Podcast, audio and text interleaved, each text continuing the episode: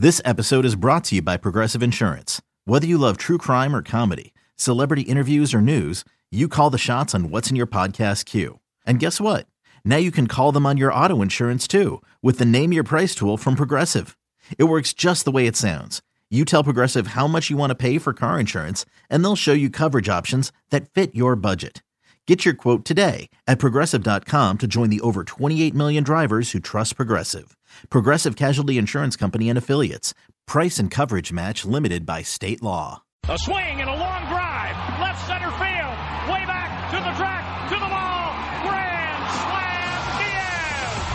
Cardinals Countdown to Opening Day show is presented by Ameren on the Cardinals Radio Network. Swinging a ground ball off the pitcher's belt to the second baseman. Got him.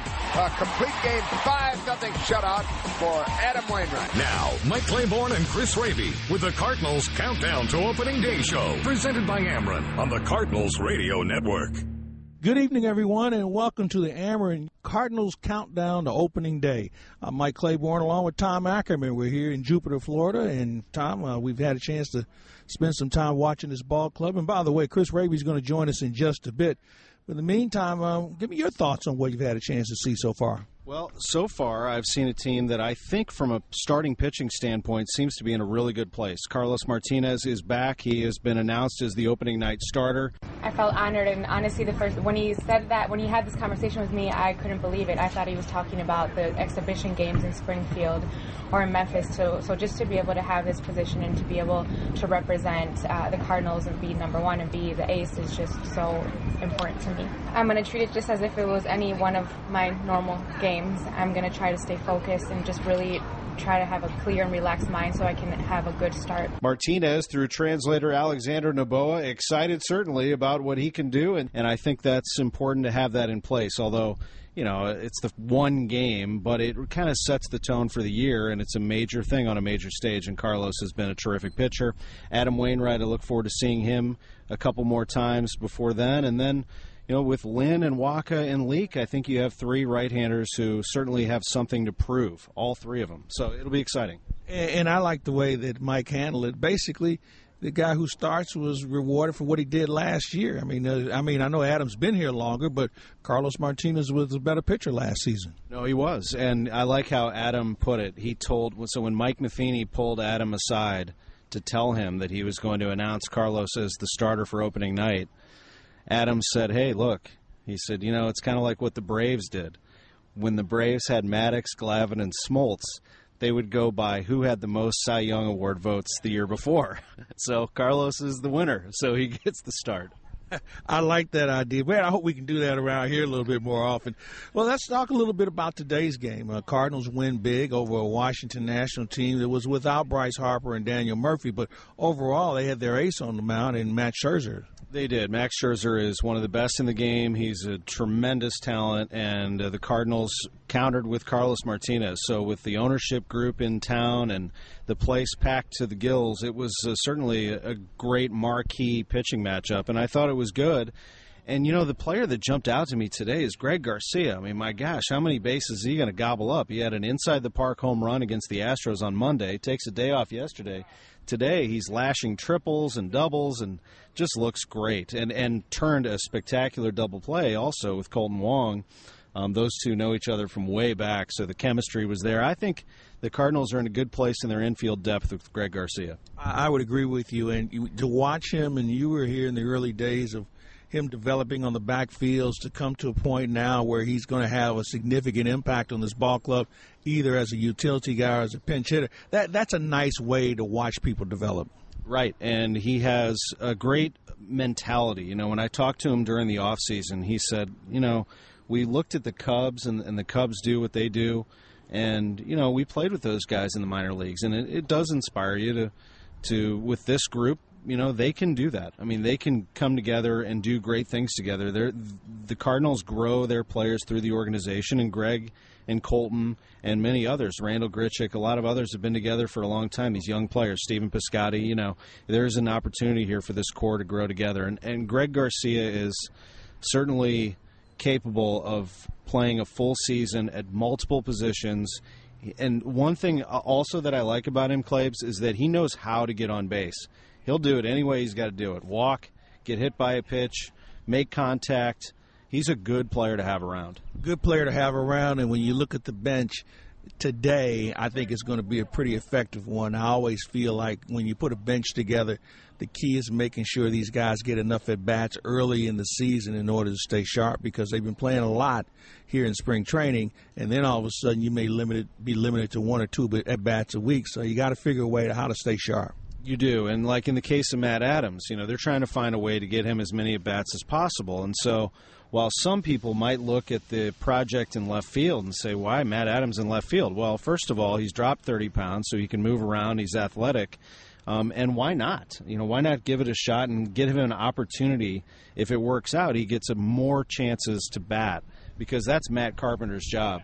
Going into this season, Matt Adams, the only position he could play is first base. You got to find some other way to get him some at bats, and like you said, keep people sharp. So they have done that. Now we're at the point of the spring here in late March where you'll start to see the starters and the immediate reserves get most of the at bats. They need to get their work in, and the Cardinals uh, will be playing the Cubs before you know it. So this is all happening very quickly, and here we are towards the end. You've seen enough games now. Is there an area that you have a concern? Is there somewhere where you'd like to see it just a little tighter? I'll go right back to what you said in the beginning when you asked me what I liked about the team. It's the same thing that I'm actually concerned with because I think the entire year revolves around the rotation. And to me, right now, the five man rotation looks good and looks strong, but you want to see Adam Wainwright come off that 10 run performance and be better. Um, going into the season. You want to see Mike Leake be able to cut down on his walks and be better at being the strike thrower and making weak contact. Um, and then you know, the others I think have been good. Michael Wacha coming off an outing in which he gave up a few runs, but overall he's been good. But beyond those five starters, you know, I, I, think who is the next one, and I don't really know who that sixth starter is. You know, Tyler Lyons coming off knee surgery. Trevor Rosenthal won't be that guy. He's going to be a multiple innings relief guy. Uh, Luke Weaver has talent down in the minor leagues, and there are others. And the Cardinals could do it if they had to, but there's no surefire replacement if something were to go wrong. I think I put John Gant in that conversation also, but you're right. And that's the area I'm concerned about because of the fact you've got two pitchers in Wacha and Lynn. One didn't pitch last year, and the other one probably shouldn't have pitched. And you can't expect those guys to give you 200 innings, so you're going to have to find some guys that are going to have to fill in the gaps from time to time because you don't want to burn them up before the All Star break. Totally, and, and I think the bullpen is in a good place. I mean, I like the back end of the pen with O and Rosenthal and Broxton and others. I, I think that they'll be strong. Siegrist and Cecil as the lefties, and and much more. Bowman can be a long man for them. They have some talent there. I think that those relievers have to be good, but the starters have got to go deep so you don't burn out your bullpen, especially if you're asking for some of these guys to go multiple innings. I think the Cardinals will hit the ball well. I think they have speed better than last year. I think they have better defense than last year. But this will be all about the rotation. This is a pitcher's park at Busch Stadium now at this point, and I think ultimately, if the rotation is strong, the Cardinals will be right there in the end playing in October, and if it's not, they'll be watching. I think it's really that simple. I want to go back to something you said about Mike Leake. One of the things about spring training that I don't think we take into account as much is the umpiring, especially when you have guys. And we had a guy the other night that umpired uh, Mike Leake behind the plate. He's not a big league umpire. And because of the World Baseball Classic, we're not seeing guys that we're going to see when the season starts. And I think one of the mistakes that he can, has a tendency to make, he'll give in to an umpire instead of just pounding a certain zone that he's comfortable with. And I think once we see more big league umpires, I think we'll see a much more effective Mike Leake. I think that's a great point, actually, to be made. That's something that, that is really good to think about, as well as the improved defense behind him and just coming off another year of maturity. And so, Leake will be watched very closely, I know, by Cardinals fans based on last year's performance. But you're going to see really the same pitcher. It is about the variables around him umpiring, defense, game situation. And if he's pitching with a lead and pitching quickly and working quickly, he's in a great place, and the Cardinals will be better off. I think that Leake is a, a good fifth starter for this team. All right, thanks very much, guys. A big show coming up tonight. We'll tell you all about it in just a moment. Only two episodes left, including tonight of Cardinals Countdown to Opening Day before the Cardinals and the Cubs open up April the 2nd on Sunday night at Busch Stadium. Subscribe to Cardinals Magazine and receive two free tickets to a Monday through Thursday home game in 2017. Order now at 314 345 9000 or at cardinals.com slash magazine. Coming up, going to visit with Eric Fryer. He's back in Cardinals camp again, played such a pivotal role through spring training and the regular season last year for the Cardinals before he was scooped up by the Pittsburgh Pirates. We'll hear from Matt Carpenter. He's going to sit down with Tom Ackerman, the Cardinals first baseman, has not only a new position on the diamond, but a new spot in the order. He's going to be dropped down with Dexter Fowler now manning the leadoff spot. Lance Lynn, he gives us an update on his spring as well. Of course, the right hander not necessarily still recovering from Tommy John surgery. He's had quite the spring and a normal workload after having the surgery to reconstruct his elbow back in November in 2015. The Cardinals have some high expectations for Lance, and I know he has high expectations for himself. We will also hear from Ben Frederickson at the St. Louis Post Dispatch. Will give us his perspective on the Cardinals headed into the 2017 campaign. Derek Lilliquist talks pitching with us, and Alexander Noboa, the Cardinals translator, visits with Mike Claiborne as well, and Mike Shannon. He always uh, is a treat to lead off our second hour. Mike Shannon, the voice of the Cardinals, will do that for us tonight as well. So all of that and more coming up as we get ready for some baseball on April 2nd at Busch Stadium, the Cardinals and the Chicago Cubs. And we do it with this week's edition of Cardinals Countdown to Opening Day. Chris Raby, Mike Claiborne, Tom Ackerman, all with you, Ben Boyd, our executive producer. And we're back in a moment with Eric Fryer after this on the St. Louis Cardinals Radio Network. We have a chance to visit with Eric Fryer. He's catching for the Cardinals, and first of all, it's good to have you back in camp. Can you stay the whole season this year? Uh, we'll find out. You know different circumstances cause different effects, but uh, yeah, I'm excited to be here right now. Has this been the best situation for you in the big leagues? You've been around for a bit, but last year you got out to a great start. The numbers game caught up to you. You were well received. Now you're back, and everybody knows you're going to be here. Is this a good situation for you? Yeah, I mean, I think it is. That's one of the reasons why I re-signed here. I was. Uh, I felt really comfortable last year. Felt like home. Felt like the club received me very well, um, and just you know to have the confidence of the staff and uh, that you can go out there and just keep things rolling behind Yadi. I mean, that's uh, what's not to love about that. You're right. You're like the backup quarterback in football, but when called upon, everybody's pulling for you to do well. So tell me about how the whole WBC has worked for you and how much playing time you've been able to get and how much you've been able to work on your own game. Uh, it's, it's been really nice. I mean, hey, I've been able to watch Yadi do his thing um, on TV a little bit and other other people. It's a great great tournament. Um, as far as being in camp here, uh, being able to get a lot more starts than I did last year, more innings under my belt, not just uh, at bats, but just being able to get behind the plate, catch full games already, um, just kind of get stretched out. A lot of times you leave spring, you're just kind of like maybe one or two full games underneath you, and here it seems like uh, you know I'm starting to get my bearings, just starting to get the good good feel, I guess, behind the dish. You know, we had a game recently where the Mets just, it was their day. I mean, they, they didn't miss any balls. I thought it was one of the best games I've ever seen a catcher have, especially when it came to blocking balls. And I know maybe you didn't get the, the, strikes that you wanted, but you were so agile behind the plate. Is that something you practice a great deal of? Because you look like a goaltender more than a catcher that day. Yeah, I mean that was not one of our better better days. Obviously, um, you know, as a catcher, the mindset is go out there and just get the most out of your pitcher. And even when things aren't going well, uh, I still got to do my job, uh, keep the balls in front, keep runners from advancing, um, just do everything I can to, to, keep us in the game as best we can. I mean, that day obviously it got away from us, but down the line, I mean, comebacks happen. You know, I've seen crazy things happen. So I mean, just trying to keep the intensity level up and keep everyone in the game, and that starts with me behind the dish. I think. Take me through your process when you get here to the ballpark because backup catchers or any guy who backs up, their situation is a little bit more unique as far as preparation. So walk me through how you approach things. Uh, typically, I, you know, I get to the yard. I might just get some something small to eat, and I'm going to watch some some tape on the guys from the game before. If it's a new series, I'll watch kind of what they did the series before against an opposing team, just so I can develop a little bit of a game plan with uh, with how we're going to approach the hitters, whether I'm in there or not. Um, just because, I mean, substitutions happen, double switches, injuries happen in, in a whim. So I just got to be ready for that. Then I'll go in the weight room, kind of get uh, my warm ups started off, go in the cage, get some swings in. I might watch a little more film before the game with Yadi, and then it's just leading up to batting practice and, and getting an actual game plan with the starting pitcher. You know, you always have to be prepared for whatever. I'm going to go back to something working with Yadi. How How helpful has that been for you as far as enhancing your career?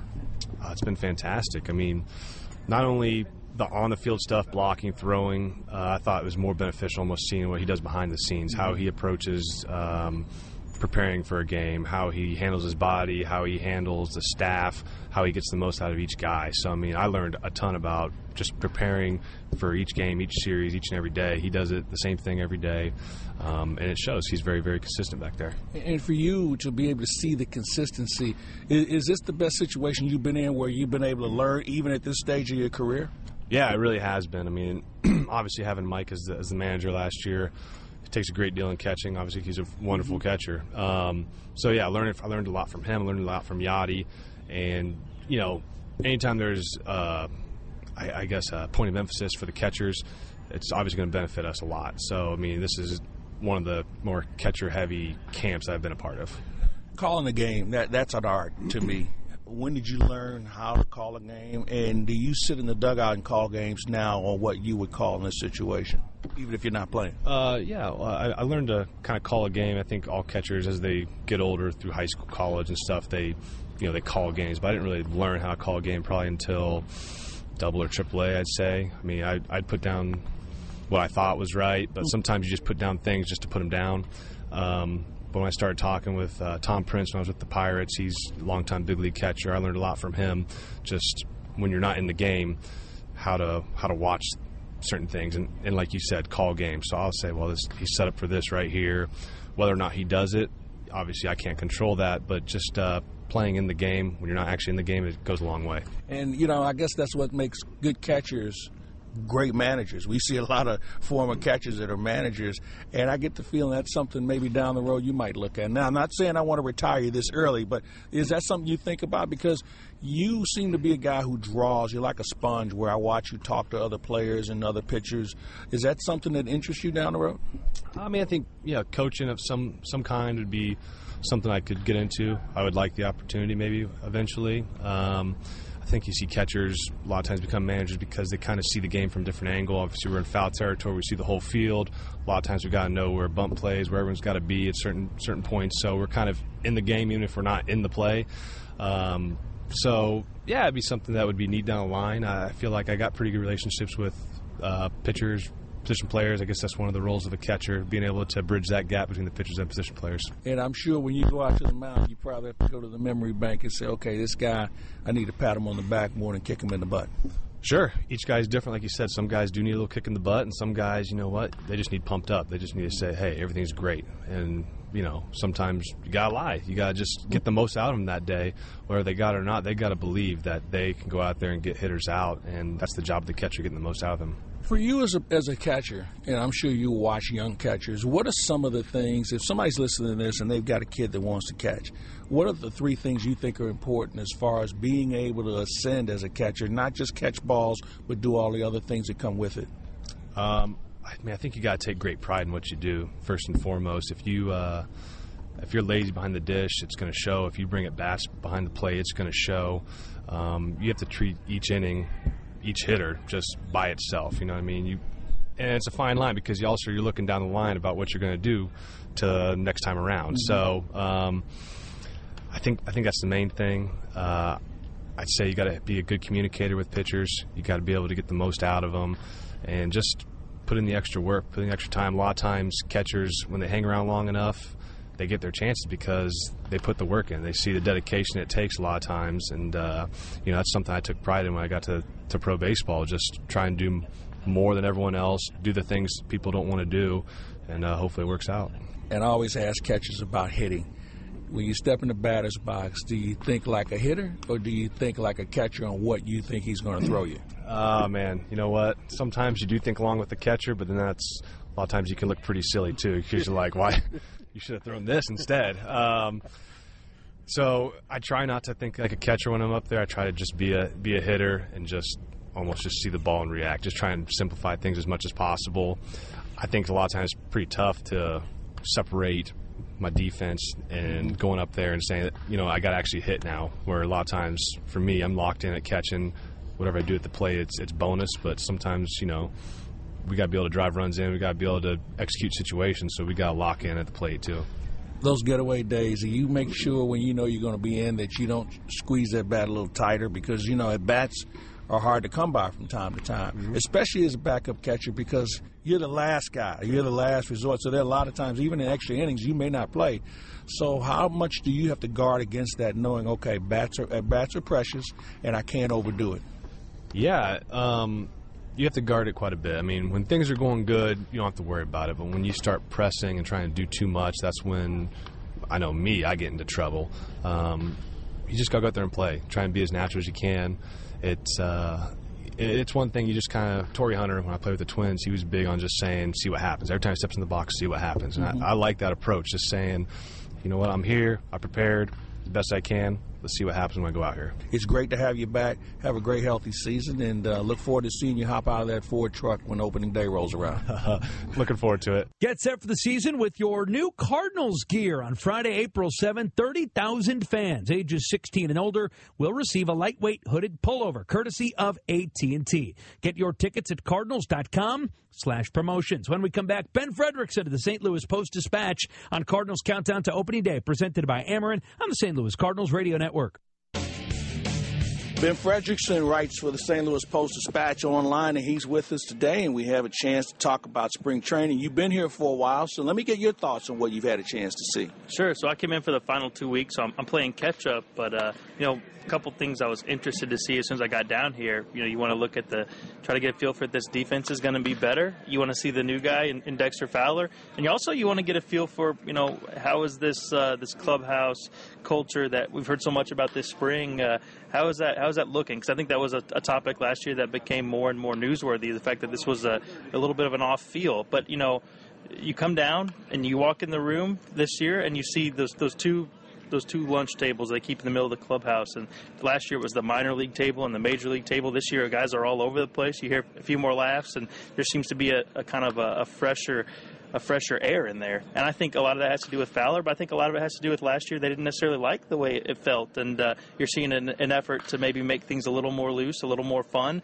and uh, we'll see if that translates to the field. You think that starts at the top with the manager, where he has allowed guys to have more fun? Not that he was riding herd on guys or anything along that line but it seems like they want to generate a lot more energy, and it sounds like he has gone out of his way to make sure he listens to some of his players a little bit more. I think we've seen uh, we've seen Mike you know, be a little lighter this spring too. Not in terms of expectations or or demands or anything like that. I mean, he has a job to do and he's going to hold guys accountable. But you know, last year there was so much talk outwardly about this team having fun, having fun. There was that bunt contest, and that was like it, right? But this year, there's not as much talk about it. You just see it. Right. I mean, you see Dexter Fowler bringing his uh, bringing his, his his music into the clubhouse. You see Kolten Wong carrying the speaker around. You see Mike Matheny jumping in rundown drills with the guys. I mean, how many managers in baseball are doing that? So I think this is this is unique because last year they were talking about having fun. This year they just seem to be having a little more fun, and I think that's the telling sign. One of the things you mentioned at the outset is the defense, and I know that was something that just drove everybody crazy last year. They've been a lot cleaner as far as how they do things. Well, they have Peralta healthy after the after the thumb, and then you have kind of, and Mike has talked about this a lot, kind of that reinforced middle. You have a more experienced Aledmys Diaz. You have an investment in Kolten Wong, telling them, look, you're going to be able to play through some some ups and downs. And then you have Dexter Fowler in center field. So um, Mike Leake said something interesting the other day. We asked him, do you think this defense is better? And he said, "Well, we'll see, but I think there's a, I think there is a, uh, you know, a cognizance of last year and how uh, and how those struggles need to make everybody be on their toes a little bit more. So should have a better defense, but also more attention to detail. I think those things should improve the look overall. You know, last year I thought Leake was just the recipient of some bad defense because once I thought he lost confidence in, in the defense behind him, and therefore thought he had to strike everybody out got himself in a lot of trouble. Yeah, I agree, and that's what the numbers show too. I mean, the guy's a it's a ground ball pitching staff, and he's the and he's the the epitome of it. So if he doesn't feel like his guys behind him are going to be able to do their job, then he has to change how he pitches. When you have Mike Leake trying to be a strikeout pitcher, you have Mike Leake giving up giving up hits. Um, he has to be able to trust the guys behind him. And so far this spring, when he had four double plays and four innings the other night, um, that shows him that he can he can rely on those guys. Let's talk a little bit about the offense. Um, you know, Fowler certainly has changed the look But where do you think the offense is going to come from? Because there's still a few strikeouts in that batting order. Yeah, well, on base percentage makes you makes you optimistic. Um, the first day I was here, Dexter Fowler turned a two um, a two strike count, 0 and 2 into a walk and I don't know many guys who can who can do mm-hmm. that, and that's at the top of your order, and that's impressive. Then you have Aledmys who is quietly having a great spring. I think there's so much concern about Aledmys in this so-called sophomore slump, but we looked up his numbers the other day, and I mean he's just doing it. He's just that is who he is, man. To the point where they, I think they shut him down a couple of days so he doesn't burn himself out too early. He's just a hitter. I mean, and that's I think the longer he's around, the more he's gonna he's gonna prove that.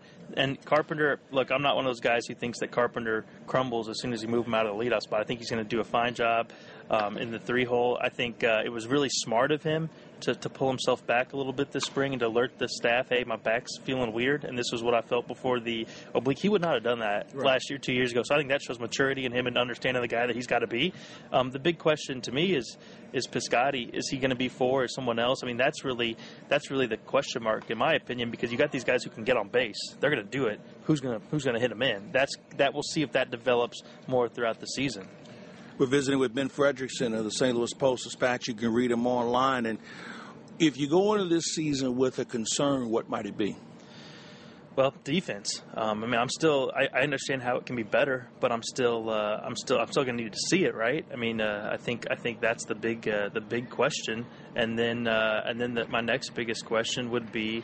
Would be do they have somebody who has the power to make the most of those runs? I mean, Jedd Gyorko's coming back. He hit 30 bombs last year, but I don't know that that's a realistic expectation um, Randal Grichuk went up and down last year, so we if he can develop, maybe he becomes that guy. But are they going to have a hammer who can who can take advantage of that on base percentage? But to me, the biggest question I think is going to continue to be the defense until we get enough games in to say, okay, this is no longer a concern.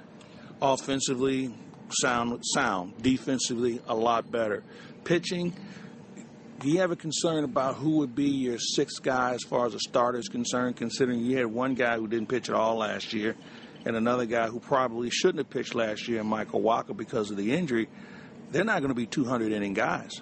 Yeah, well, Wacha is looks great this spring, and uh, the problem is that that's almost how he looks a lot of springs. It's what happens when he gets that inning count on him. You know, you've got some interesting guys in the mix for who could be called up. I mean, John Gant has looked great this spring. I mean, he's got that weird delivery, and I don't know that they knew what to think of him, but he's really helped his case. Now, there's not necessarily a spot for him, so maybe he's the guy you put in Memphis. Tyler Lyons can do that.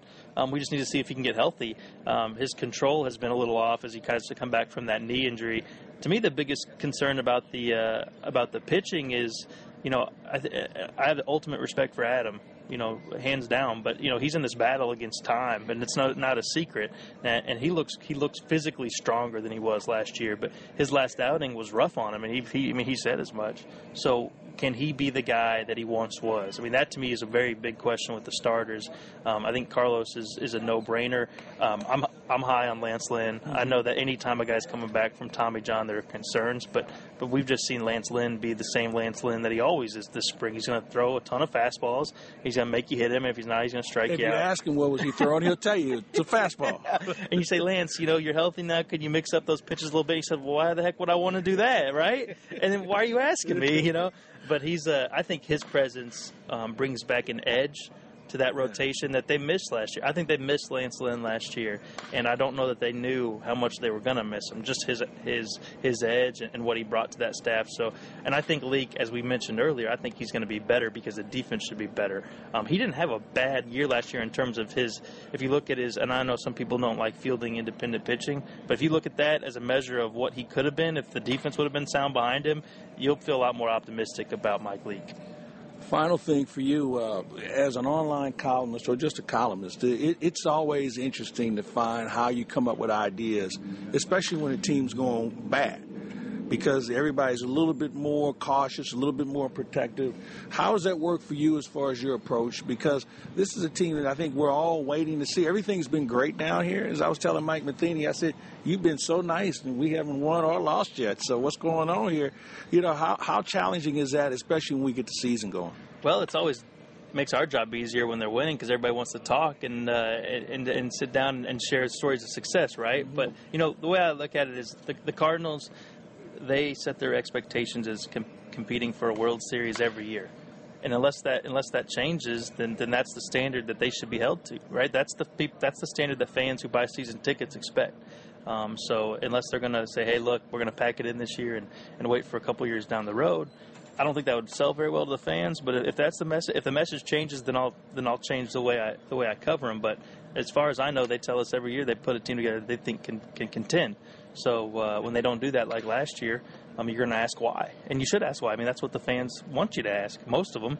Um, so uh, as long as they win every game, you know, I think they'll, I think they'll be fine. No, Well, they won't win every they won't win every one of them, but you know if they're trying, I think that's what we look for. Hey, it's been fun to visit with you and keep up the great work online. We can read you online. How many days a week? Up every day, pretty much every weekday, and uh, and, and some weekends there too. STL.com and also in the paper as well. And then I put most of my stuff out on Twitter too. That's uh, at Ben underscore Fred. Looking for a great private event space for an upcoming meeting or party? Cardinals Nation inside of Ballpark Village is open seven days a week and has a variety of perfect spaces for groups of all sizes. For more information, visit cardinalsnation.com slash events. Matt Carpenter with Tom Ackerman next on Cardinals Countdown to Opening Day, presented by Ameren on the St. Louis Cardinals Radio Network. Always good to catch up with Matt Carpenter of the Cardinals. How are things going for you so far? Things are great. You know, just finishing up here spring training, getting close to the season, excited for a big year. Always good to see you back in the batter's box. You were itching to get back in there. That was all a precaution, wasn't it? Yeah, you know, certainly was. Um, you know, taking that time off was more of uh, being smart more than anything, and um, feeling good now and ready to get back at it. What do you like about this lineup that you're featured in? Um, you know, we got a chance to be uh, really good, um, dynamic from top to bottom. Uh, the ability to hit the long ball, but also generate some runs some other ways, and um, might look a little different than what we saw last year. And so we're looking forward to what what this group's possible of, capable of doing. Capable of doing a lot of things. I wanted to talk about a couple of players. Aledmys Diaz. Now, you two were at the All Star game. I saw you out there in San Diego. What a story that was to see him ascend. Now he gets the opportunity to play shortstop every day. Yeah, I mean, I'm real happy for him. I mean, we're counting a lot on him and his ability to do that and um, build on a great year that he had last year. So we're looking forward to seeing him do that and, um, you know, leading the way. What do you like about the way he goes about his business? You know, he's just a real professional, cares a lot about what he does, and, um, you know, takes everything very serious and uh, wants to be great. You know, that's all you can ask for from any players. You, you want the, w- the will to be there, and he certainly has that. And then Dexter Fowler, what does he bring to the club for you? Um, you know, we're talking about one of the better leadoff hitters in the game, and um, a guy who can run the bases, um, play really good defense, and um, add an element that we really needed um, at the top of our lineup. So, looking forward to, to his role and what he's able to bring for us on a day to day basis, and um, it should be fun. Another player I wanted to mention, part of this double play combination with Kolten Wong, his chance to play all the time. Certainly, yeah, he's uh, a guy that we're counting on as well. Up the middle with Diaz, um, we know what kind of player he's capable of being, and uh, we're looking forward to him putting that all together this year and, um, you know, really running and taking off with it. Matt, do you make a lot of clubhouse leadership? What does that mean to you? Matt Holliday, certainly your great friend, is now with another team. Um, yeah, I mean, I think it's important. Um, you know, we're going to miss a guy like Matt, but um, we've added some pieces that are, are going to help fill that void, and um, you know, certainly, it's an important thing. Um, you know, having a having a leadership group amongst any club is, is key to success. So, um, I think we got the pieces in this room to do that, and I'm looking forward to seeing how it plays out. Just going back several years to when you were trying to make this team, and you took it down to that last day, you almost had it, and then the following year you did. At that time, who was kind of taking you under their wing? Um, you know, I'd have to put Matt in that category, Holliday, and then, um, you know, just some of the other veteran guys. Carlos Beltran was certainly another one. Um, I'd say those two more than more than most, and um, you know, just showing me the way and, and what it takes to to be a professional. What does it take? And, and you have you changed much since then in terms of your attitude? You still have that same ethic, it seems, work ethic. Yeah, I mean, it's what um, you know you got to have to be good at this level, and um, you know I learned from some of the greater players and try to implement that every day and try not to change. I think you want to stay the same. Um, what you know, success that you've had, um, you know, how you got here, you you want to continue to work. One thing I have uh, observation of you, is that you can't get too emotionally high or low. You seem, at least on the exterior, to be able to manage those emotions. Do you? Yeah, I would say so. I mean, that's kind of the key to baseball is consistency, um, both in performance and um, your mental uh, game as well. Um, staying consistent, and I try to do that as best of my capabilities, and uh, I feel like it gives me the best chance to be successful. Was it always that way for you? Was it at what point in your life? You've been playing ball since you were a little kid. When did you? When did that start to kick in for you? You know, I feel like I've always been fairly sound mentally, um, from even as an early baseball player. Um, part of that's probably just being around the game and growing up around the game, understanding, you know, what it takes, and seeing other guys go through ups and downs, and um, just kind of developing it over over the course of the years. Did it help being the son of a coach? I think so, for sure. Your family, the importance that they play each and every day for you, especially you know seeing Mackenzie here with your baby. I mean, what a nice thing to be able to go into. Yeah, absolutely. I mean, it's uh, the most important thing. Um, you know, is is definitely your family, and and um, they make it fun to get to do this journey uh, together. It can be hard at times, but it's certainly rewarding getting to see them every day your team moving forward has challenges. There will be great teams in the National League trying to take advantage and get back to the World Series. Where do you see the St. Louis Cardinals in 2017 in terms of the competition? Uh, I certainly think we got a great chance to compete, and uh, you know we're going to do our best to get back at the top of the division, and um, I think we got the group to do that. Thank you for the visit. Appreciate it. All right. Thank you, man. Matt Carpenter, always great to visit with him. Join Arf and Tony LaRussa at Busch Stadium for an unforgettable evening at Wine and Whiskers, now rescheduled for Saturday, April 1st. A wine and food fundraiser at the Redbird Club. Reserve now at arflife.org. Back to wrap up this first hour of Cardinals Countdown to Opening Day presented by Ameren Next, right here on the St. Louis Cardinals Radio Network. Wrapping up the first hour of the show. Thank you to Eric Fryer, Ben Frederickson, and Matt Carpenter for joining us. A big second hour coming up. Mike Shannon leads us off. We'll then visit with Derek Lilliquist, Cardinals pitching coach. Lance Lynn will sit down with Tom Ackerman, and we'll hear from Alexander Noboa and Steve Zesh. will tell us a little bit about uh, Cardinals Magazine. It's their 25th anniversary. Of course, uh, the big news today, though, Carlos Martinez is your opening day starter. He'll go for the Cardinals on Sunday night April 2nd against the Cubs at Busch Stadium. And we are a week and a half away from that. Can you believe it? Only one more episode after tonight of Cardinals Countdown to opening day presented by Ameren. It's flying by, and we can't wait to get this thing going for real. So, again, one hour in the books, one hour to go. Chris Raby alongside my co hosts this week, Tom Ackerman and Mike Claiborne. Ben Boyd is our great executive producer, and we're back in a moment with hour two of Cardinals Countdown to Opening Day presented by Ameren on the St. Louis Cardinals Radio Network. Well, we're here at the ballpark, and we're with the voice of the Cardinals, Mike Shannon. Well, Mike, it's been a pretty good spring so far with regard to the play We've only had a, a, a, major injury, one. Let's knock on wood and make sure that continues. But give me your thoughts on what you've seen and what do you think is the biggest difference compared to last year? Well, first of all, I think that spring training uh, is the time that a team develops a character. And I really haven't seen that to, to this point. Uh, of course, the last week of uh, the spring is when a lot of things fall in place. And also, there's a couple of tough decisions that are going to have to be made by the general manager and the manager on uh, people that they do keep, whether they're going to make a trade, whether they're going to just slide, they're going to pick someone else up. You know, that last three or four days when people cut their rosters and try to get down to a 25 uh, man roster is a very difficult thing to do. You're right about that. And then you start looking at who's got options and who doesn't um, it's going to be tough, and every team's going to be paying attention is, to see who you got available because everybody's trying to improve their ball club, whether it's one player or two players or whatever. And this is the most important time for the big league scouts, spring training. They uh, they're they're looking at everyone, and you know their general manager says, "Hey, I, I might be looking for a utility infielder," and so consequently, they're looking at a guy like Garcia. They know that the Cardinals have to either keep him or he's going to be a, he's going to be available for trade or he can be moved in some manner or another.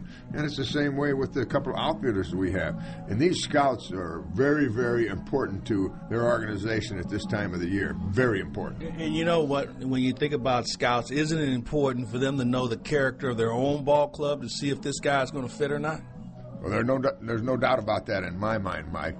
And I think last year was a great example of it. The Cardinals uh, really were forced into a situation where they had not uh, been forced before. You know, we turned into a home run uh, and a strikeout team rather than uh, a Cardinal team that took advantage of uh, extra bases and did the little things that were so correct. What about a guy like Jose Martinez who's having an incredible spring? How guarded do you have to be for a guy who's getting some regular at bats, but let's face it, he's not going to play a lot in the early portion of the season because of Grichuk and Piscotty and, and, and Dexter Fowler and Matt Carpenter's playing first base. So, how guarded do you have to be? Well, you bring up a good point because uh, of what you said about not playing or getting not playing regularly. Okay, down here he's playing regularly, and it's so much more. It's so much easier to play on a regular basis than it is uh, on a spot basis. Now there are some people that are are prone to that. Okay, they're they're better situated for that, but that's a you don't run across that very often. So you bring up a very good point. And, and, you know, when you normally see guys who are prepared like that, they've been at the game for a while. They know what it takes for them to have that wanted bat or pinch it or go in late. But if you're a young guy, and I don't know if I can say Martinez is a young guy, he's going to be 29, but he spent all of his life in the minor leagues. This is a little bit of a different bird for him. Well, there's no doubt about it. Uh, you can spend uh, all the time you want in the minor leagues, but when you get up here, it's a whole different ballgame. It really is. You, you know, the difference between AAA and the big leagues is probably the biggest step of any, uh, you know, from a rookie ball to the A ball to Double A. That Triple A to the big leagues is the biggest step of all. What do you like about this ball club? You, you like the way the pitching set up? Well, I do like the pitching, and this is the uh, strength of this Cardinal team. If the pitching goes, it's bye bye, baby. You know, this is what we are all about pitching, and it's very, very strong. There's no doubt about that. Now, it's going to be interesting to watch them, though, and see how that plays out. I haven't made up my mind about this team yet. And really? I, oh no, I am. I'm I'm a long ways from making it up. I want to see what happens. That first of all, if I'm a Cardinal and if I'm one of these players, I'm already thinking about the Sunday night and the Cubs series. I don't want them coming into my place and kicking me around. I can tell you that right now. That's just my thoughts on it. No, I agree. And I'm going to watch that and see how they react to that. Well, you know what? That that's an interesting point you bring up because you and I have talked about the fraternization of the game and everybody's lovey-dovey. You know, there comes a point where you say, you can have all the fun you want, but you can't have it in my backyard, and and that's something that this team has got to be locked in on and understanding that you, nobody wants to be embarrassed in their own backyard, and I don't think you want to start your season off with that sort of stuff. As I mentioned earlier, Mike, uh, I think this is where a team develops their character. And I'm a big proponent of character, whether it's individual or whether it's a team. And I haven't seen that develop yet, and I'm watching for it. Yeah, that's a good point. And I know everybody talks about well, Fowler's come in and he's done this and he's done that. He's been good for the clubhouse, but you know he's one of 25. You got to make sure everybody else is on the same page and willing to play for each other. And I think the jury's still out on that. I don't think there's any doubt about yeah. it. And you, you bring up another good point willing to play for each other. Mm-hmm. That's the name of this game, really. And, uh, you know, you hate to compare this business to anything like uh, military, but basically, you know, are you going to get in this foxhole with this guy? Are you going to be. Uh, are you going to be uh, turning your back on him, or is he going to is he going to protect your back? That's really what happens on this field down there, in a, in a limited basis. No, you, but I, I think when you when you look at the little things, and, and you and I have seen selfish ball players, and they're easy to pick out. I don't know if we're at that point, but I think it's going to still take time. I mean, you can have all the team bonfires and all that sort of stuff during spring training, but this is a game when you're around a person for as long as you are. If you don't have some sort of chemistry, Mike, and you've been on some teams like that where you've had that chemistry, and you've been on some teams where it wasn't that way, and you broadcast teams it wasn't that way. It's not pretty when it doesn't work not pretty at all. And uh, a big problem that we have nowadays in our industry and all the industries, basically, it's money. Yeah. And uh, that's a. Re- I tell you what, if you if you research the uh, the word I'm looking for, for money, the, the beginning of money, and how it all evolved in, in our society. And when I when I say our society, I'm talking about you know the, a couple thousand years, but it, it's developed to this point, and it's invaded our business. Okay, Oh, yeah. plain and simple. Uh, are you going to do this? Are you going to do that? A, a great example is, you know, if a guy hits 40 home runs and strikes out 250 times, they're going to give him 20 million dollars a year. And pat him on the back. Yeah, and and, and, and and say he's a star. And the other guy that gives his heart and soul, and he gets nothing. And now, now that's a very, very wedging uh, situation. You know, uh, it's it's it's more glaring than what it used to be. Uh, you see a lot of guys who come to this ballpark and they put a lot of work in. and They don't get paid for it, but you get guys that show up and they, as you mentioned, they hit 30 home runs. They strike out a couple hundred times, and everybody's saying he's a, he's a great player. That wears old. But I notice this: I don't see it on good teams. I see it on teams that are don't have a character and the personality you're talking about. But it's something that you see more and more of, and I'm not sure where we're going to go from here. That's where leadership comes in, and you, you look at you know the word I was looking for with money is the origin of money. Okay, and it's the same thing with the baseball team. Uh, Where does it start? Okay, where does it fit together? And it all comes from the top. Where's the leadership?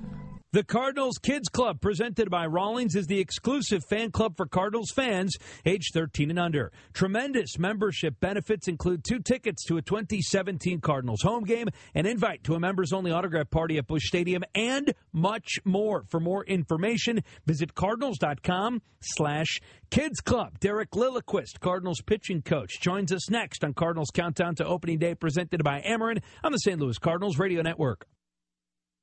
We have a chance to visit with Cardinal pitching coach Derek Lilliquist. And Mr. Lilliquist, first of all, it's been a very quiet spring. As far as your pitchers are concerned, they seem like they're getting their work in, and most of them have been pretty effective.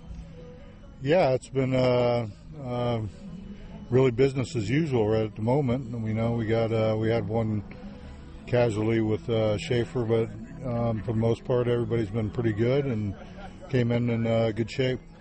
Who's caught your eye, if anyone, as far as how they came in and how effective they've been, maybe compared to the end of the season? Um, well, with the big league guys, uh, it seems as though uh, Matty Bowman is right where he left off from last year, and uh, uh, everybody else, Wacha looks really good right now. The ball's coming out good. On the uh, younger guy side, I was really impressed with uh, Sandy Alcantara. You know, everybody was excited to see him because we heard so much about him.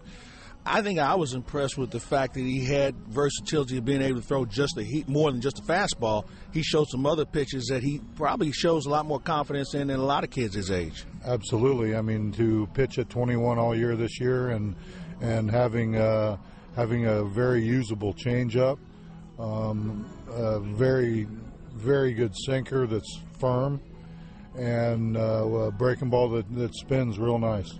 You know, we seem like we go through phases in the game where there are pitches of choice. It used to be a slider, it used to be a cutter.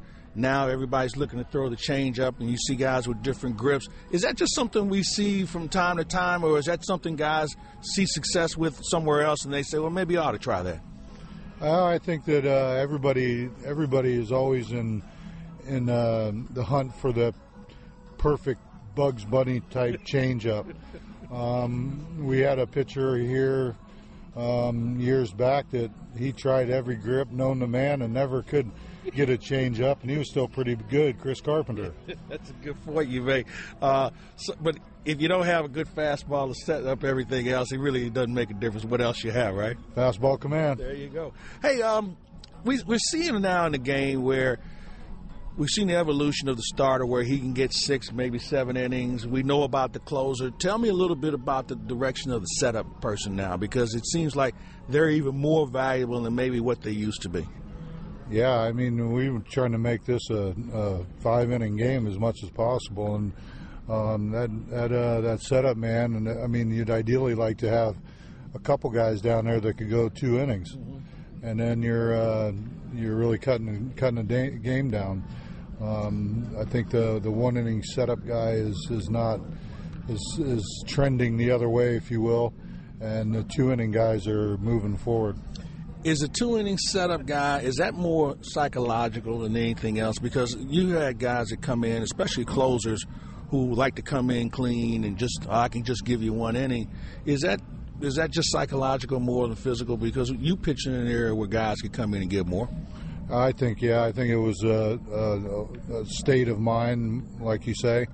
Uh, today, today, as we saw in the playoffs, uh, with Miller coming in and, and, and pitching multiple innings in high leverage spots is uh, is what we're going to need, and that, that's a perfect fit for a, maybe a, a, Matt Bowman. That's a perfect fit. I think Siegrist can give us two innings at times if he can keep his pitch count in order, stay efficient, and uh, I think we have great options there. What's the approach when you have a guy that goes two innings? And you mentioned something about pitch count, which is very important what's the approach about how you use him? If he gives you two innings, let's say he goes 30 pitches, when can you go back and use him again? Uh, it, it boils down to basically how hard they worked. Mm-hmm. Um, 30 pitches to Bowman may not be 30 pitches to Siegrist. Siegrist may need two days. Bowman may come in with one day and say, I feel great. Mm-hmm. So it's uh, uh, communication, but once you start getting into the 40, 45s, then you require in two days. You know, you talk about I feel good. How many guys have you been around who come out of their bullpen and say, "Man, I don't feel like I got anything," and they go out and throw a two hitter? Yeah, it's a it's a it's crazy what your mind can do in this game. You can leave the bullpen as a starter and say, "I got my best stuff today," and you don't get out of the first inning. And then there's times when you can't throw a strike down here, and you get out there and you throw a one hit ball. So it's a, it's all about a frame of mind and that's something that you have to be able to judge and knowing these guys individually on whether they can push through that wall or not. Absolutely, yeah. We uh, we're all about the the push of it and uh, push and, and get better and move through it. You know, when you look at your position, you got to get everybody ready. And how much do you rely on your own past experience as a pitcher yourself, or the people who have helped shape you into being the pitching coach? How much do you have to rely on that in order to pick out something that you you're familiar with because you've seen it before. Absolutely, no. I, I reflect on on uh, things that I felt when I was pitching in spring training, um, what I what I've seen, and what I've been taught in watching other people, and uh, um, using all that because there's times when you get out there as a pitcher and it's like you, you don't know what you're really doing mm-hmm. mechanically, and you know you can say by experience this is what I did to fix myself. And that goes a long way. It goes a long way, and you've been at this for a while. Give me a couple of people who have had real impact on you deciding this is what you want to do as far as your career is concerned, as far as being a pitching coach. Uh, first and foremost, I would have to say my father. Um, he was a school teacher for 30 some years in Indian River County, and he was always about always about the kids, always about making each and every one of them better um, as a person and uh, with the books.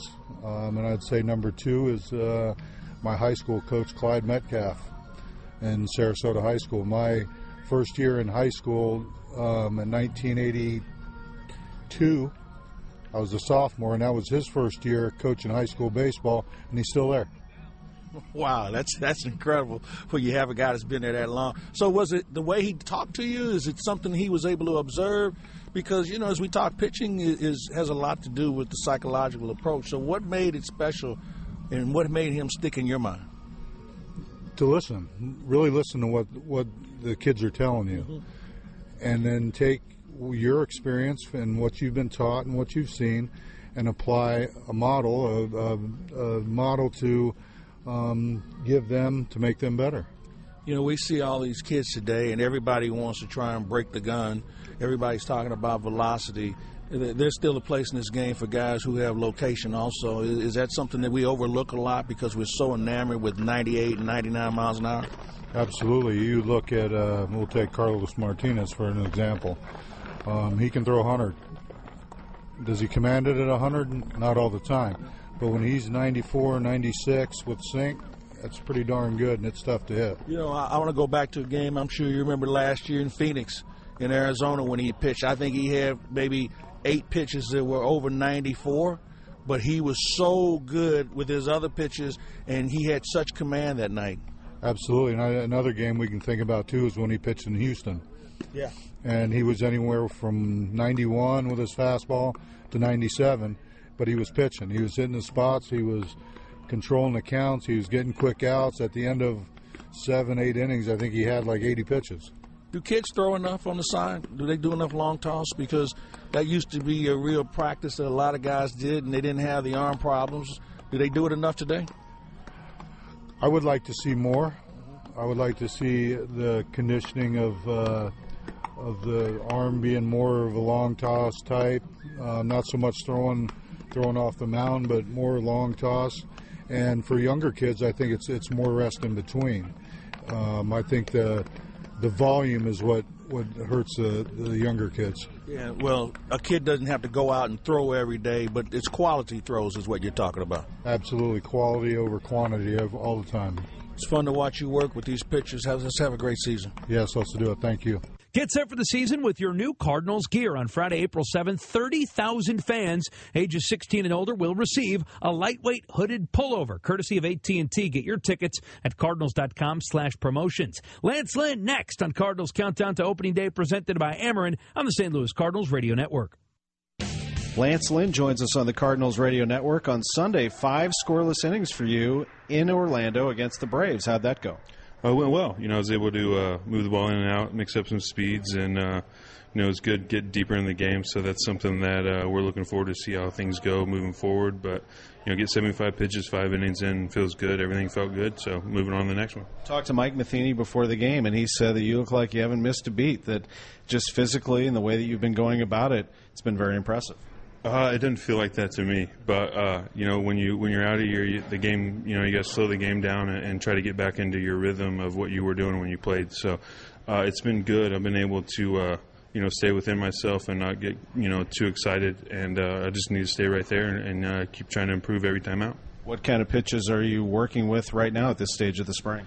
Uh, I mean, for the most part, the, all four pitches have been been in the strike zone and been doing what they're supposed to do. So, um, for that, I mean, you know, that feels good. Uh, that, that's something that hasn't been there in the years past, just because of dealing with some things. But I'm able to use all four pitches whenever I want, and then you know the fastball is always always there when I need it. So we're gonna be all right. It's a big year for this rotation. Trying to get all five guys going at once is never the easiest thing, but right now, so far, so good. Yeah, uh, we're gonna uh, we're gonna be better this year. Um, you know, we're we're definitely everyone you know felt uh, you know that burden last year, and it, it, carried over in the off season. And we got guys who you know have a have a lot to you know say about the way things went, and I'm looking forward to feeding off each other, challenging each other, and have a lot of competition. And if we do that, we're going to be just fine. That is a real thing, isn't it? There's competition between you all, and you do feed off each other. In football, an offensive line is absolutely necessary, and all five guys have to gel. Well, yeah, it's like you know, offensive line. You don't want to be the guy giving up the sack, so you don't want to be the guy taking the loss.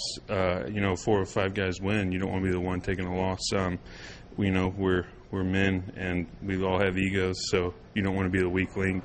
And it helps a little bit when you're doing well. You can talk smack to the other ones too, so you can get them going a little bit. So you want to do well, so you can get it, you know, get after people and have fun. But if we do what we're supposed to do, the team's going to be good, and we're going to be we're going to have a good season. You're very observant when it comes to really everything. I wanted to ask you about the Dexter Fowler edition. Is that as much as it's made out to be? Does he lighten the mood in the room? What does he provide?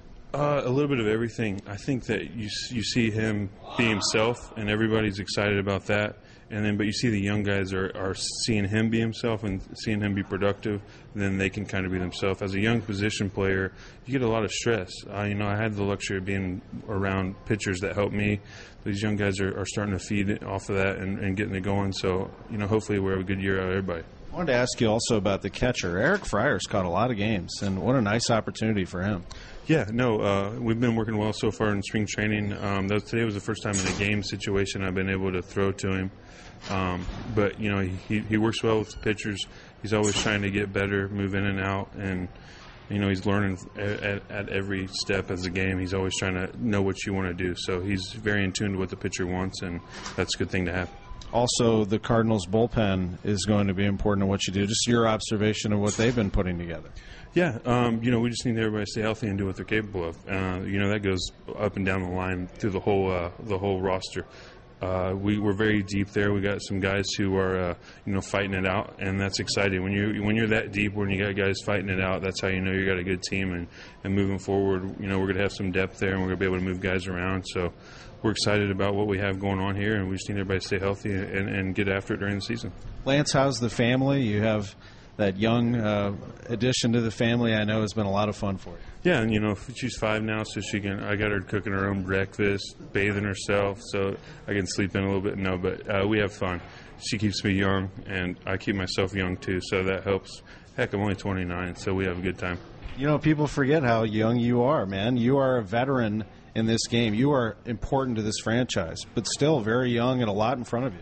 Yeah, uh, you know that's I, I, was I had the luxury of coming up at a, at a young age at the right time when we won a World Series. So, and uh, moving forward now, I just need to uh, keep improving and getting better and see what the game's got for me later on. Going back to the family, I have girls ten and six, and they do just it's when you're on the road, and I'm not on the road like you, but boy, how important are they to, to be able to make that phone call or FaceTime or whatever it is? It just changes your day. Yeah. So you have a bad one, and you get on the you get on the bus or get back to the hotel room, and you see a smiling face. It's like nothing happened. So it keeps you. Uh, keeps you able to uh, forget, move on, and uh, you know, real, real, things that matter are family and, and you know being there for other people. So that helps you uh, you know, kind of forget and not let it build up. And uh, you know, I've, I've, been using it well for the last couple of years, and hopefully I can keep doing it. And the players' wives, wives of the staff members, everybody that plays such an important role. You all are family, but boy, they keep things together. Yeah, uh, yeah. I mean, they uh, there's a, there's a lot of a lot of time where we're away, so uh, you know when they're able to you know keep the keep the kids fed and bathed and and the house clean and, and something to help you out when you get home and, and keep your mind off of you know forty thousand people booing you or, or something like that, uh, it definitely uh, it definitely helps. So you know you can't have enough support, and uh, they do a great job, and they're one of the most underrated people in the game because they deal with more than anyone. We just get to play a game for a living; they have to do all the other stuff. Just two more quick things for Lance Lynn on the Cardinals Radio Network, and we appreciate his time. Um, your final kind of couple of weeks here at spring training. What will you do to get yourself ramped up for that first week? Nothing special, really. Uh, was at 75 pitches a day, get up to 85, 90 probably the next two. So get those in, build the arm strength, make sure everything's good to go, and just be healthy. Be healthy to start the year so you don't have to deal with any aches and pains or, or nagging stuff all year. So, you know, keep it where it's at, build the arm strength, stay healthy, and get ready to roll. Last thing, you've been through a World Series parade, you've been through many opening days. It'll be a Sunday night against the world champions, Busch Stadium. The world gets to see that ceremony. What is it like for you when you come out of that wagon gate and see the fans? Uh, it's exciting. You know, you're paraded around in trucks, and you know you have forty plus thousand people screaming and, and ready for an exciting season. Uh, this will be my first opening opening day in St. Louis, so I'm excited about that. So, and it's against the World Series champs, the Cubs. So, you know, there's going to be a little extra excitement there. So it, it should be a fun day, and we're looking forward to it. Looking forward to your first start of the regular season. Nice job Sunday against the Braves at Disney World. Yeah, appreciate it. Happiest place on earth. That's what they say. Join Arf and Tony La Russa at Busch Stadium for an unforgettable evening at Wine and Whiskers, rescheduled for Saturday, April 1st. A wine and food fundraiser at the Redbird Club, reserved now at arflife.org. Alexander Noboa, Cardinals translator, with Mike Claiborne next on Cardinals Countdown to Opening Day, presented by Ameren on the St. Louis Cardinals Radio Network. Spring training is well underway, and Alexandra Noboa is here with us. She does a lot of things for the Cardinals. I know interpreting for the Spanish players is one of the things you do, but tell us a little bit about some of the other things that are involved. Some of the things that I've been starting to do actually is that um, this year we've had a lot of guest speakers and presentations come to camp, and what the managers wanted to implement is have those notes be taken in Spanish, and I think that's a really great idea. So I'll sit in with the meeting, um, in the meeting with the guys, and obviously, for me it's very constructive because this is a treat for me. I'm getting to listen in on these amazing speakers, but then at the same time I can translate the presentation into Spanish and give it to our Spanish-speaking guys, so everyone um, can take advantage of this opportunity. You know, I think a lot of people take for granted when you have young men who come from another country and they don't learn the language or don't understand it or have a real feel for it, you can be a little helpless until people like yourself come along. How much do you try and work with them away from just the clubhouse for people who want to try and be better at English? Yeah, absolutely. Whenever I just let them know that I'm available for anything, any type of questions. I know that a lot of guys, when they come to a new country and it's a new language, it's overwhelming and they feel scared, just like anybody. If we were to go to a different country and we don't speak the language, we're going to not know who to speak to. We're not going to really feel like, oh, I'm going to go talk to this person, and ask for help. But I really try to be available, check in with them all the time, let them know that I'm here to help with whatever type of questions on the field and outside, just normal life, trying to get adjusted. And that's something that, as we mentioned, some people may take that for granted. But you can really be helpless in that situation where you can't even ask for salt or pepper on the table or things of that nature. What are some of the biggest challenges you see some of the young men have? Although when they come into the organization, there are English classes available to them. I think the biggest challenge is just explaining your feelings. I'm not feeling well, or I maybe I have an issue with this, or I love this idea, or just being able to have an opinion. We take that for granted to say, hey, what do you think about this? Or hey, we're going to do this.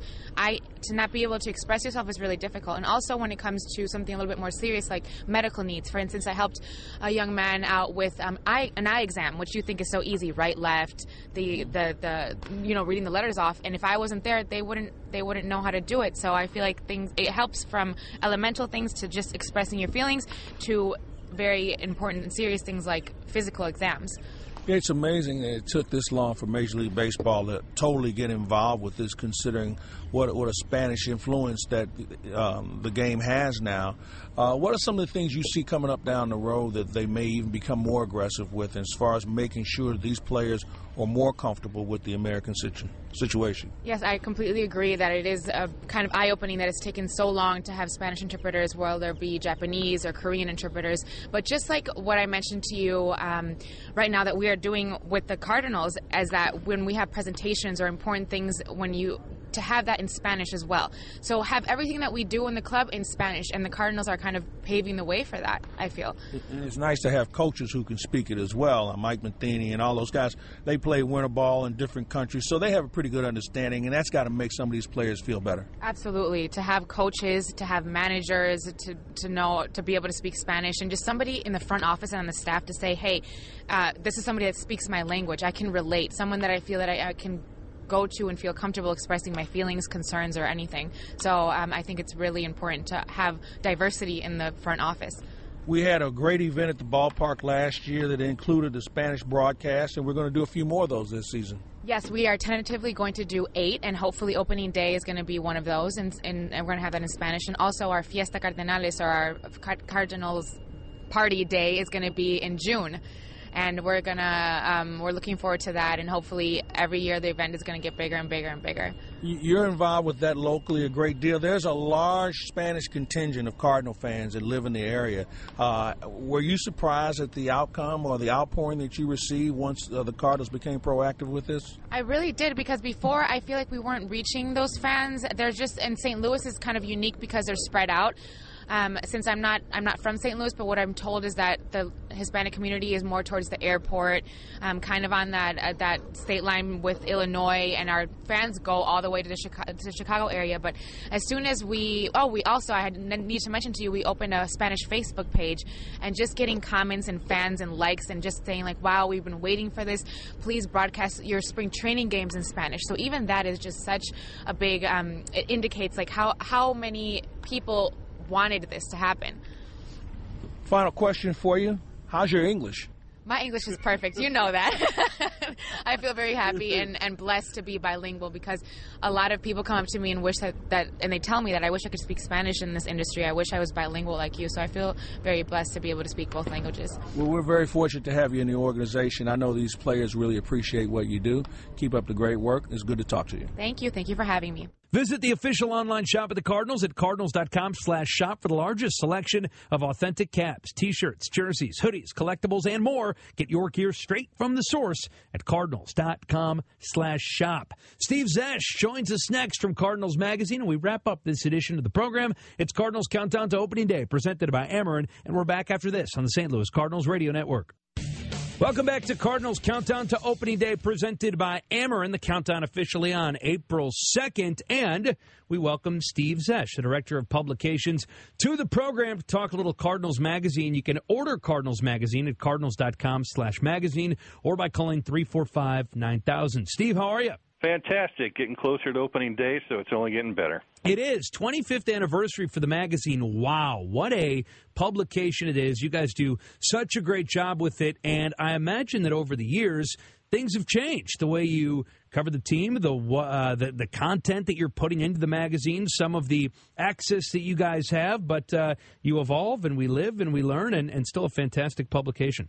Well, I appreciate it, Chris. Yeah, we uh, try to get better every year, and uh, you know, 25 years, there's a lot we've seen and, and a lot we've done. I, I guess the biggest difference back there in 92 when we kicked it off, we were at uh, 48 pages, and uh, now we're consistently over 120. And uh, we load it up every every issue and uh, just try to make it better every time. But you know, we remain committed to telling good stories, and I think you guys do a lot of the same on the radio with your shows. You know, you have time to do more in-depth pieces. So it, it's that's really uh, the biggest difference I think we've seen uh, in those 25 years. Some of the in-depth pieces the last couple of off seasons have been great. Whether it was Stan going out to visit with Dexter Fowler in Vegas this off season, going out to see some of Stephen Piscotty's childhood spots and some of the places that he played baseball and, and hung out. Those are just such such cool and unique pieces because of the access you guys have and the way you get the players to open up.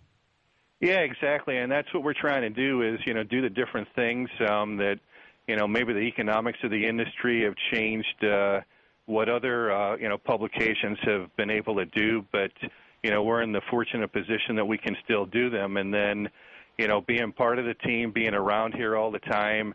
Uh, we're able to get some good access and do those things. I mean, there's not many guys who are going to, you know, let you come hang out with them in, in the winter. They're looking to get out of town and and be with their families, and then to have you know nosy uh, reporters hanging around and asking a lot of questions. You know, that's a pretty big intrusion, but um, you know the access is great, and uh, you know being around it, it's you know when the guys know you, they they you get their trust, and you're able to do things like that, and and that's what we want to try to do is the the things that are off the you know the beaten path, not just the straight game stories and just a pl- straight player feature, but to, to do it in a different way and tell the story a little differently. You can go to cardinals.com slash magazine and, and see that wonderful cover. I'm holding it right now with Dexter Fowler grinning on the front in that article that I mentioned. You can check out a free preview and also all of the benefits, including a couple of free tickets, by subscribing to Cardinals Magazine. And Steve, just give folks before we go an idea of what they can expect coming up in 2017 in Cardinals Magazine. Well, you know, we're uh, celebrating our 25th anniversary, and so we're doing a feature each issue where we're going back, uh, uh, biting off, you know, four or five years at a time and looking what uh, we were covering at the time. So we're not only telling the story of the Cardinals uh, magazine, but also, you know, the Cardinal franchise, what was going on, and that's really, uh, you know, the guys on the staff really got into it. Uh, digging into that and and you know seeing what was going on and seeing what uh, we were writing about, what was hot at the time, that that's a nice feature. And you know, we're we're rolling out a whole lot of new features uh, this year. And you know, just for one, speaking of anniversaries, we'll do a season-long installment on the '67 Cardinals. Awesome. And, yeah, we're kicking it off with a Roger Maris piece, and uh, so you know, always trying to add to it, do different things, and and make it fresh each time. Steve Zesch, the director of publications for the Cardinals, joining us. And again, go to cardinals.com slash magazine or call 345 9000 to subscribe. Steve, appreciate it. Look forward to the magazine this entire year and look even more forward to seeing you around the ballpark. Absolutely, Chris. Thanks so much. Well, that's going to do it for us. Thank you to all of our guests tonight Eric Fryer, Matt Carpenter, Lance Lynn. Thank you to Derek Lilliquist, Ben Frederickson, Alexander Noboa, and Steve Zesh. And thank you, as always, to Mike Shannon. Great job by my co hosts tonight, Mike Claiborne and Tom Ackerman. Ben Boyd is our executive producer. Chris Raby saying, Have a great night. This has been Cardinals Countdown to Opening Day, presented by Ameren on the St. Louis Cardinals Radio Network.